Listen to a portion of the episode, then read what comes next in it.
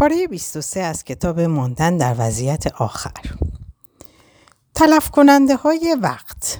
یک چیزها. حتی اگر خانه آنقدر شلوغ باشد که از فرط خرت و پرت و کارتون های خالی نتوانیم راه برویم باز هم مدام چیز می‌خریم. بیشتر ما مرض چیز جمع کردن داریم یا مرض کادو خریدن.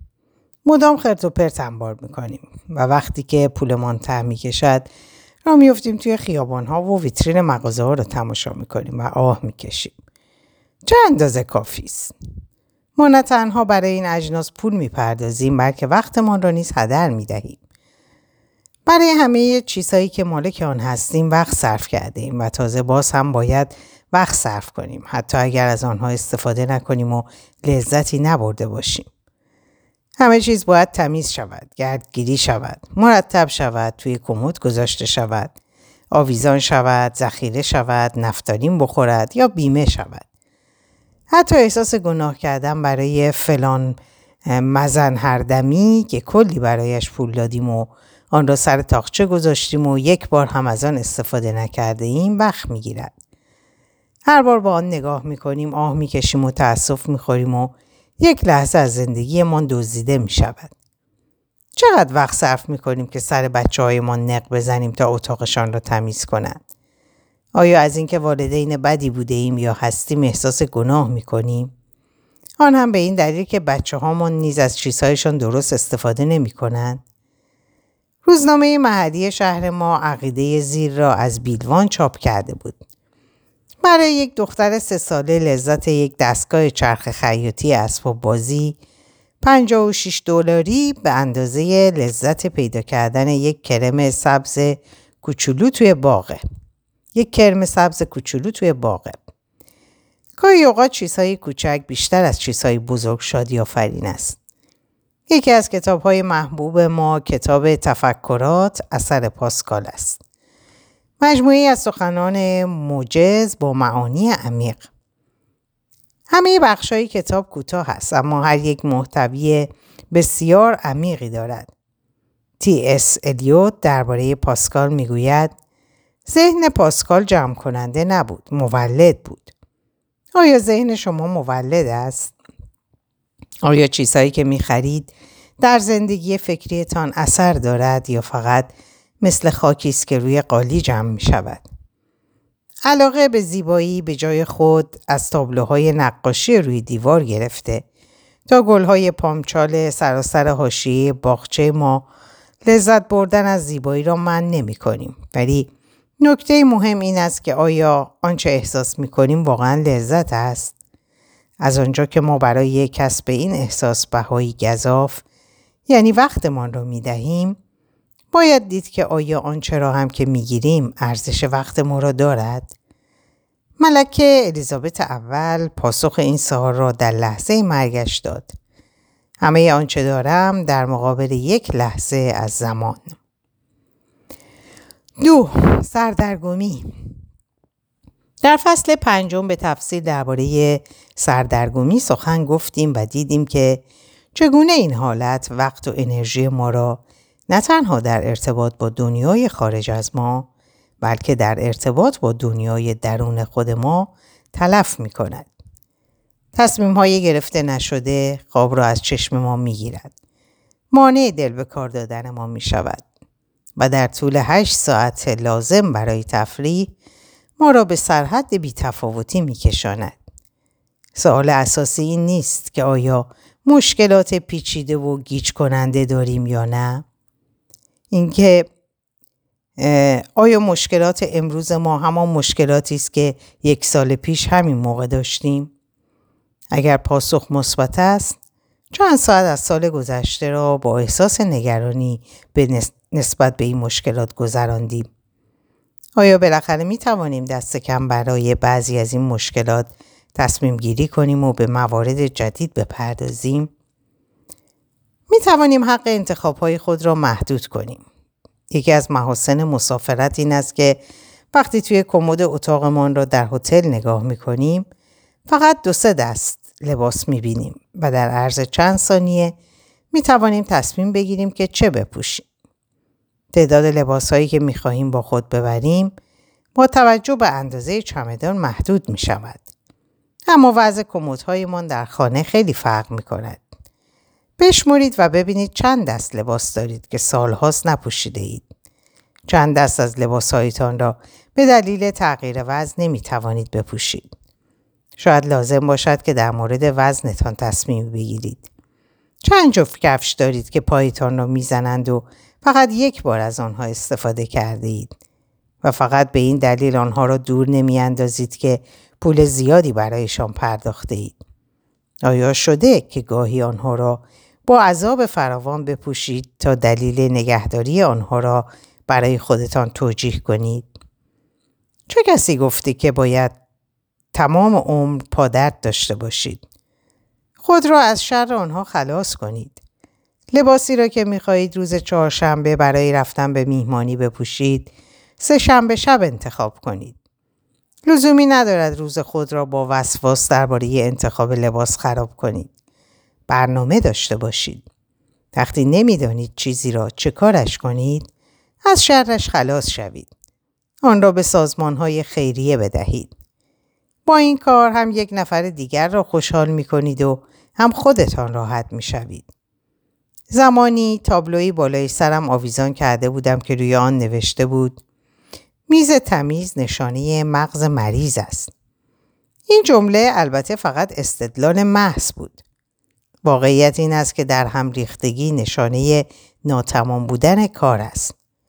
چند تا نامه روی میزتان تلمبار شده.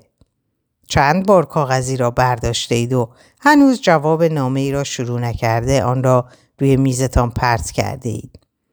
شاید کار شما بی نظم است و شاید مشکل شما این باشد که نمی توانید بعضی از اختیارات و مسئولیت های خود را به دیگران تفویض کنید و از آنها کمک بخواهید.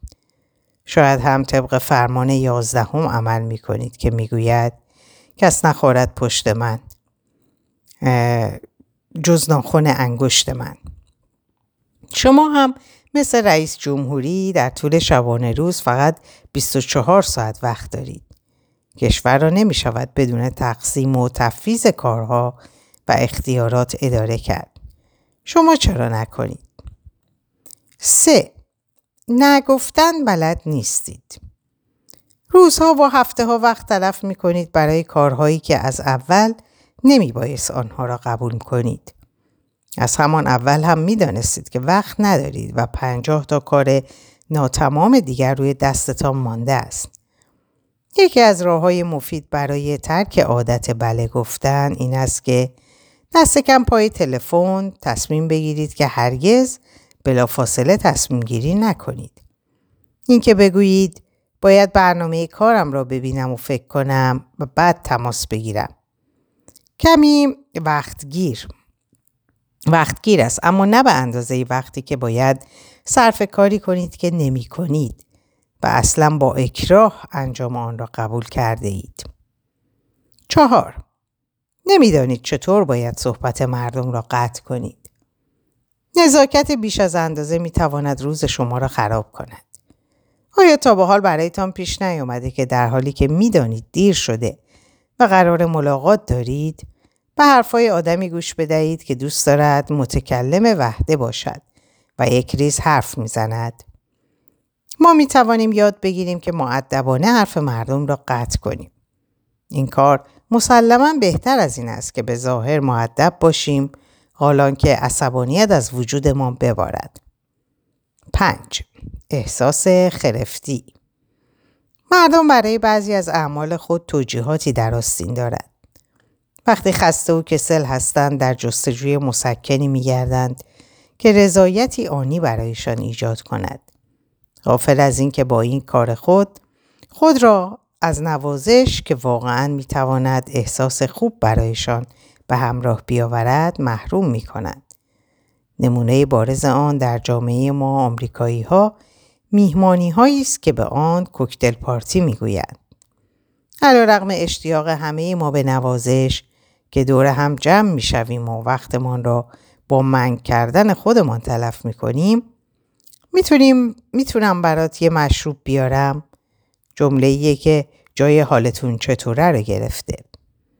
انگلیسی هم چیزی شبیه ما دارن به نام وقت شری که هرچند ظاهرا متعادل تر است و از گیلاس های کوچکتری استفاده می کنند و به قول خودشان یه تگیلاس شری جیگر آدم و جلا میده و عضلات رو روشن می‌کنه. اما کجا کفاف میده این باده ها به مستی ما؟ میزبانی را تصور کنید که بیچاره یک هفته تمام وقت صرف کرده و چند جور غذا تهیه دیده. اما هیچ کس لب به غذا نمی‌زند. حیف غذا. بچه که بودم در مزرعه زندگی می‌کردیم. خوب یادمه وقتی که کسی به دیدن ما میومد از الکل خبری نبود. همینقدر که مهمون اومده بود خوب بود. حرفا و صحبتها طبیعی و هوشیارانه بود. فقط با هم بودن حتی در سکوت هم لذت داشت. لازم نبود کسی پاتیل شه تا به حرف بیفته. هر کس که حرف می‌زد همه ما از ام بزرگه گرفته تا بچه ها گوش می‌کردن. ما با کشتن احساس خود وقت رو نیز می‌کشیم. وقتی که مردم تا خرخره مشروب می‌خورند هم وقتشون رو تلف کردن و هم در عین حال از نوازش محروم ماندن. برن معتقد بود که دلیل مشروبخواری مردم اینه که می‌خوان انان اختیار رو از دست والد بیرون بیارن و افسار رو به کودک خود بسپارن. به گفته او والد اولین چیزی است که ناپدید می شود. اما به نظر ما مشروب خوردن هر سه قسمت شخصیت ما را در آن واحد تحت تاثیر قرار می دهد. بالغ کاملا از کار می افتد. آن هم همراه با عواقبی مصیبت بار. زیرا قوه قضاوت از کار افتاده است. کودک نیست که دیگر از هیچ نوع حمایتی برخوردار نیست ممکن است به طور موقت شنگول شود اما روز بعد به خاطر کارهای کرده و نکرده احساس بدی دارد. راه بهتر برای تحت فشار والد نبودن ردیابی است. احساس خرفتی در مورد کسانی که از مواد مخدر استفاده می کنند نیز صدق می کنند. آنها هم بی احساس و منگ می شوند. ارتباطاتشان یک طرفه می شود و آنچه را که دیگران می‌گویند نمیشنوند. هیچ نوع نوازشی هم در کار نیست. 6. تلویزیون یکی از تحقیقات سالهای اخیر نشان داده که در خانه های آمریکایی تلویزیون به طور متوسط روزی 7 ساعت روشن است. به این ترتیب بخش بیشتر آن 8 ساعت تفریح تلف می شود. اگرچه تلویزیون می تواند آرامش دهنده و آموزشی سرگرم کننده باشد اما هیچ نوع لوازشی ایجاد نمی کند. ما کسانی را در تلویزیون تماشا می کنیم که با شخص ما هیچ تماسی ندارند. ممکن است قهرمان یکی از سریال ها را دوست داشته باشیم اما او نمی تواند متقابلا ما را دوست داشته باشد. و تأصف بارتر که همین قهرمانان و ماجراهای آنها برای بعضی از مردم واقعی تر از افراد خانواده و زندگی خود آنهاست. یکی از مشکلات جدی ناشی از تماشای تلویزیون محروم ماندن ما از انجام یکی از مهمترین فعالیت های انسانی یعنی فکر کردن است. وقتی تلویزیون تماشا می کنید در متن موضوع قرار می گیرید و همین امر شما را از فکر کردن باز می دارد. به عبارت دیگر تلویزیون به جای شما فکر می کند. تخیل و تفکر در پرورش ذهنی کودکان اهمیت بسیار دارد. بچه ها با داشتن دو دسته جارو و کمی تناب می توانند کنار درخت حیات برای خودشان خانه درست کنند. این خانه از نظر بچه می تواند یک قصر یا پناهگاهی در کوهستان یا خانه ای عروسکی باشد. وقتی همه دل مشغولی ما تماشای تلویزیون باشد فکر کردن کار مشکلی است. وقتی کتابی را می‌خوانید این شما هستید که چیزی را تجربه می کنید و های خود را از محتوا و قهرمانان کتاب با تجربیات گذشته خود مقایسه می کنید. آیا تا به حال نشده که از دیدن فیلمی که قبلا کتابش را خانده اید معیوس شوید؟ آیا آنچه به تصویر کشیده شده بود با آنچه شما در ذهن خود داشتید یکسان بود؟ ما نمی‌گوییم تماشای تلویزیون بد است بلکه می‌گوییم تماشای کورکورانه آنچه در روی صفحه تلویزیون میآید خوب نیست. راه درست بررسی برنامه های تلویزیون در روزنامه و انتخاب کردن سنجیده آن برنامه است که می خواهید تماشا کنید. به این ترتیب می توانید فکر کنید که بقیه اوقات را می خواهید به چه نحو بگذرانید. هفت بهترین اوقات روز را با کارهای بی اهمیت تلف کردن. چه در ساعتی از روز قدرت فعالیت توان ذهنی شما بیشتر است؟ برای بسیاری از مردم بهترین ساعت صبح است. آیا نیمی از ساعت صبح را روزنامه می‌خوانید؟ حالان که می توانید خودتان خبرساز باشید؟ این کار را بگذارید برای ساعت آخر روز که می خواهید بنشینید و پایتان را دراز کنید و استراحت کنید. اخبار همیشه هست. شاید فقط بخواهید عناوین درشت و کوچک صفحه اول را با خلاصه از اخبار دنیا را بخوانید. قسمت های دیگر را می توانید بعدا بخوانید. می توانید انتخاب کنید. هشت موقع شناس نبودن چه بخواهید از رئیستان تقاضای اضافه حقوق کنید و چه از همسرتان چیزی بخواهید موقع شناسی اساس کار است. عدم درک موقعیت باعث هدر رفتن همه تلاش های شما می شود. لازمه موقع شناسی آگاهی از موقعیت است. اگر طرف مقابل شما عجله دارد یا خسته است یا سرش شلوغ است حتی منطقی ترین تقاضای شما هم ممکن است مانند آخرین دانه برف بیوزنی باشد که شاخه درخت را می شکند. 9. خانه ای که همیشه برق می زند. ارما بامبک می گوید تمیز کردن خانه مثل نخ کردن دانه های تسبیح است. با این تفاوت که انتهای نخ گره ندارد. چه با این گفته موافق باشیم و چه نباشیم به هر حال یک نفر باید اتاقها را جارو کند و کف دستشویی و حمام و آشپزخانه را بشوید و همه چیز را مرتب و تمیز نگه دارد. نکته مهمی که باید از خود بپرسیم این است که آیا حق انتخاب داریم؟ آیا راه دیگری برای انجام این کار هست؟ یکی از تحقیقات وزارت کار آمریکا نشان می دهد که 84 درصد زنهای شاغل مسئولیت انجام وظایف خانه و خانواده را هم بر عهده دارند. وقتی که همه اینها را با هم جمع کنیم چه داریم؟ یک زن خسته. ظاهرا وقتی برای تفریح و سرگرمی باقی نمیماند. اما کسانی که نمی‌توانند برای تفریح و سرگرمی وقت پیدا کنند معمولا دیر یا زود مجبور می شوند که برای مریض شدن وقت پیدا کنند. ده نگرانی از بالا رفتن سن اگر هر بار که در آینه نگاه می کنید از دیدن چین و چروکای صورتتان نگران شوید همین نگرانی شما را خورد خواهد کرد.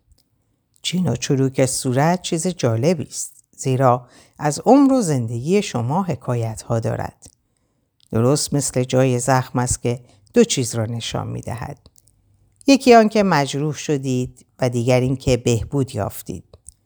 یکی از جالبترین راه های مطالعه شخصیت دیدن عکس های گوناگون یک فرد در سنین مختلف است. این عکس ها به شکلی بارز تغییرات و دگرگونی های چهره انسان را نشان می دهند.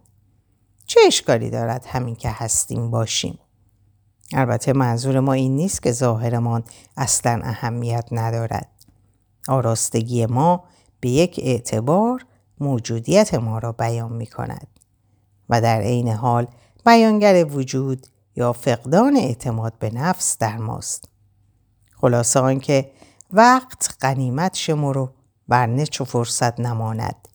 ناله که را داشت سود. گریه که آمد به کار؟ چگونه اختیار وقت خود را در دست بگیریم؟ اگر شما خودتان اختیار وقتتان را در دست نگیرید شخص دیگری این کار را خواهد کرد. علاوه بر پیشنهادهایی که همکنون برای جلوگیری از هدر رفتن بیهوده انرژی ارائه کردیم پیشنهاد می‌کنیم که سعی کنید کارهای زیر را نیز انجام دهید. یک برنامه داشته باشید. برنامه ریزی به قدری بدیهی به نظر می رسد که به سختی می توان پذیرفت مفید نباشد. اما مشکل این است که ما معمولا برنامه ریزی بلند مدت نمی کنیم. آیا تا حالا به فکرتان خطور کرده که می توانید برای همه عمرتان حتی زمان بازنشستگی برنامه ریزی کنید؟ در ابتدا باید فهرستی از خواسته های خود داشته باشیم. مجموعی از اولویت ها بر مبنای یک ارزیابی اخلاقی از معنای زندگی.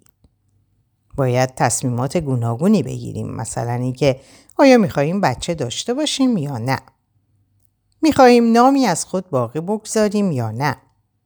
می‌خواهیم یک شهروند خوب باشیم و به جامعه خدمت کنیم یا نه؟ می‌خواهیم پولدار باشیم یا نه؟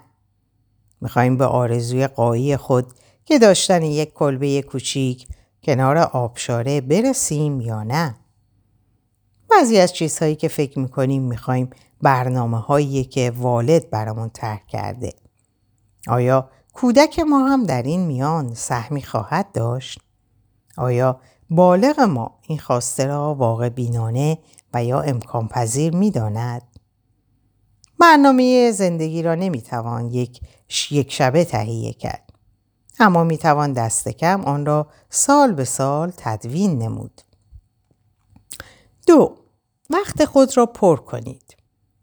مفیدتر از تصمیم های آغاز سال نو تهیه برنامه شخصی و یک ساله است. روزهایی را که می خواهید مال خودتان باشد مشخص کنید. تولدها، سالگردها و تعطیلات را مشخص کنید. اگر دوشنبه ها روز خوبی برای من تنها ماندن و سر و سامان دادن به کارها است، آن را علامت بزنید. بدین ترتیب اگر کسی از شما بخواهد که فلان کار را در یکی از دوشنبه ها انجام دهید صادقانه می توانید بگویید متاسفم برای دوشنبه وقت ندارم. اگر صبحها بهتر از دیگر ساعات روز قدرت فعالیت دارید آن را با قرار ملاقات ها و کارهای کوچکی که بعد از ظهرها هم می توان انجام داد پر نکنید. روزهای زندگی شما سرمایه گران قیمتی است. نگذارید دیگران آن را از شما بدزدند. سه ارزش هر کاری را بسنجید. چقدر طول می کشد تا بچه بزرگ شود؟ برای گرفتن یک درجه دانشگاهی چند سال وقت لازم است؟ تکمیل یک پروژه چقدر وقت می خواهد؟ واقعا چند بار می توانید از یک محل یا شهر به محل یا شهر دیگری بروید؟ وسعت باغ میوهی که می‌خواهید چقدر باید باشد که بتوانید به آن رسیدگی کنید؟ هفته ای چند شب را می توانید صرف شرکت در جلسات و انجمنهای گوناگون بکنید؟ آیا وقت کافی برای تمام کردن کاری که شروع کرده اید دارید؟ آیا شما از آن دست آدم هایی هستید که خیلی دیر کاری را شروع می کنید؟ دکتر تروبلاد داستانی از یک زن و شوهر تعریف می‌کرد که از آن سر کشور را افتاده بودند تا بیاین این طرف کشور و کلیسای استانفورد را که مراسم ازدواجشان در آن برگزار شده بود دوباره ببینند. آنها ساعت پنج به روز جمعه روز ازدواجشان به کلیسا رسیدند. ولی با نهایت تعصب متوجه شدند که کلیسا ساعت پنج تعطیل شده. از سرپرست کلیسا خواهش کردند که در را باز کند و آنها را راه بدهد و گفتند که شش روز پیش از نیو انگلند را افتادند و همه راه برای چنین لحظه ای ثانیه شماری کردند.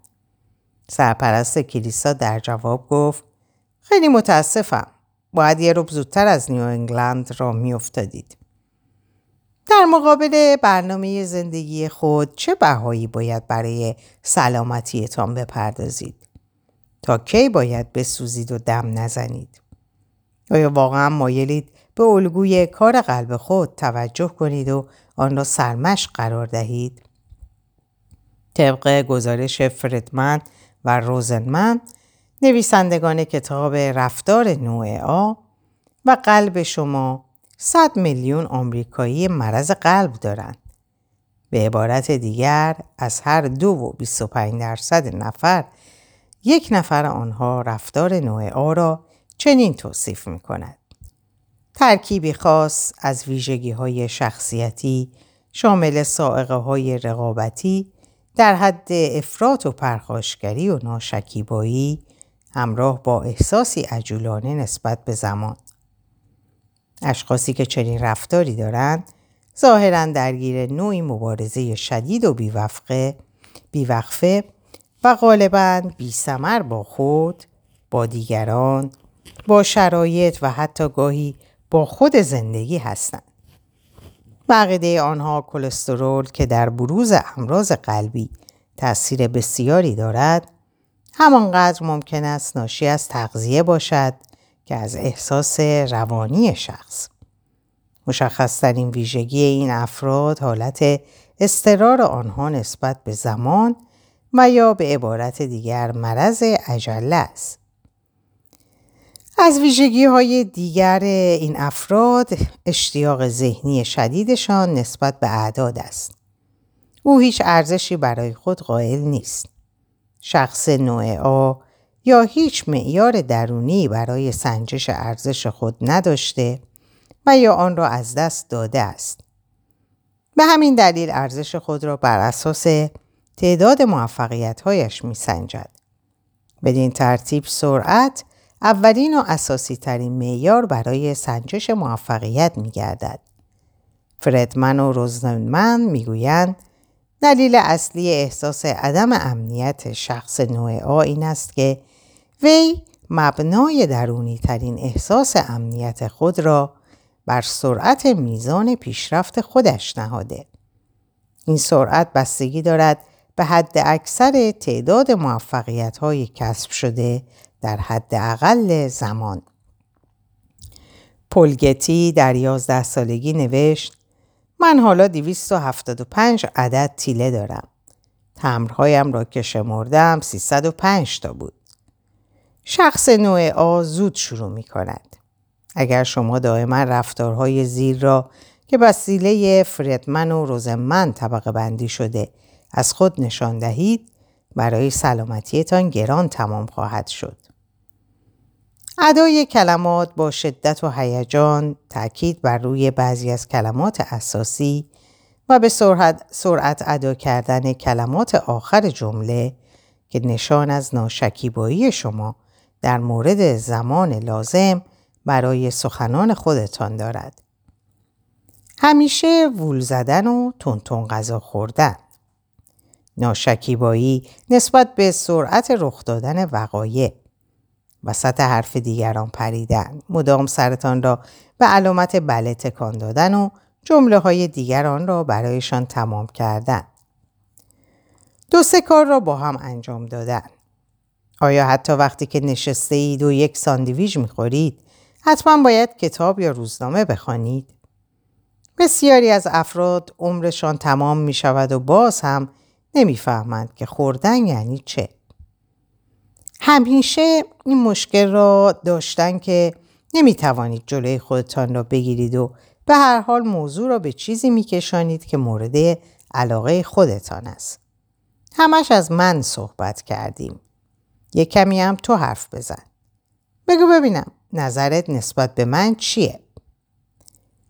هنگام استراحت احساس گناه کردن به دلیل دل مشغولی های خود نظارگر خوبی نبودن نه غروب آفتاب را می‌بینید و نه گلهای زیبای حیات را و نه حتی زیبایی چین و چروک دست توپل کودک کودک خودتان را نداشتن فرصتی برای انسانی با ارزش بودن زیرا دل مشغولی شما داشتن چیزهای با ارزش است برای فرصتهای کوتاه و کوتاهتر برنامه ریزی های بیشتر و بیشتر کردن. فک های به هم فشرده، دندون قروچه کردن و شق و رق بودن. ترس از متوقف کردن کارهایی که تندتر و تندتر انجام می دهید. محرومیت از حق انتخاب به دلیل برده اعداد و ارقام شدن. اگر شما طبق این الگو رفتار می کنید آیا می خواهید که از دست آن خلاص شوید و یا به قول گرچن آیا می توانید تصمیم بگیرید که اینطور زندگی نکنید؟ بعضیا می‌گویند دوست دارند زیر فشار باشند می‌گویند بدین ترتیب کارهای بیشتری می توانند انجام دهند و حتی احساس می کنند که این راه بهترین راه است. اما اگر واقعا خواهان رهایی از این زندگی دیوانوار هستید پیشنهاد می کنیم که ارزش آن را بسنجید. انگیزه های شما کدام است؟ اگرهای زندگی شما چیست؟ آیا می خواهید با از بین بردن خود چیزی را به والدتان ثابت کنید؟ چیزی که هرگز محتوایش را بررسی نکرده اید؟ آیا نباید همه ابعاد شخصیت خود از جمله کودکتان را بازیابید؟ در اینجا به پایان این پاره می‌رسم. براتون آرزوی اوقات خوب و خوش و ساعات خوش و خبرهای خوش دارم. خدا نگهدارتون باشه.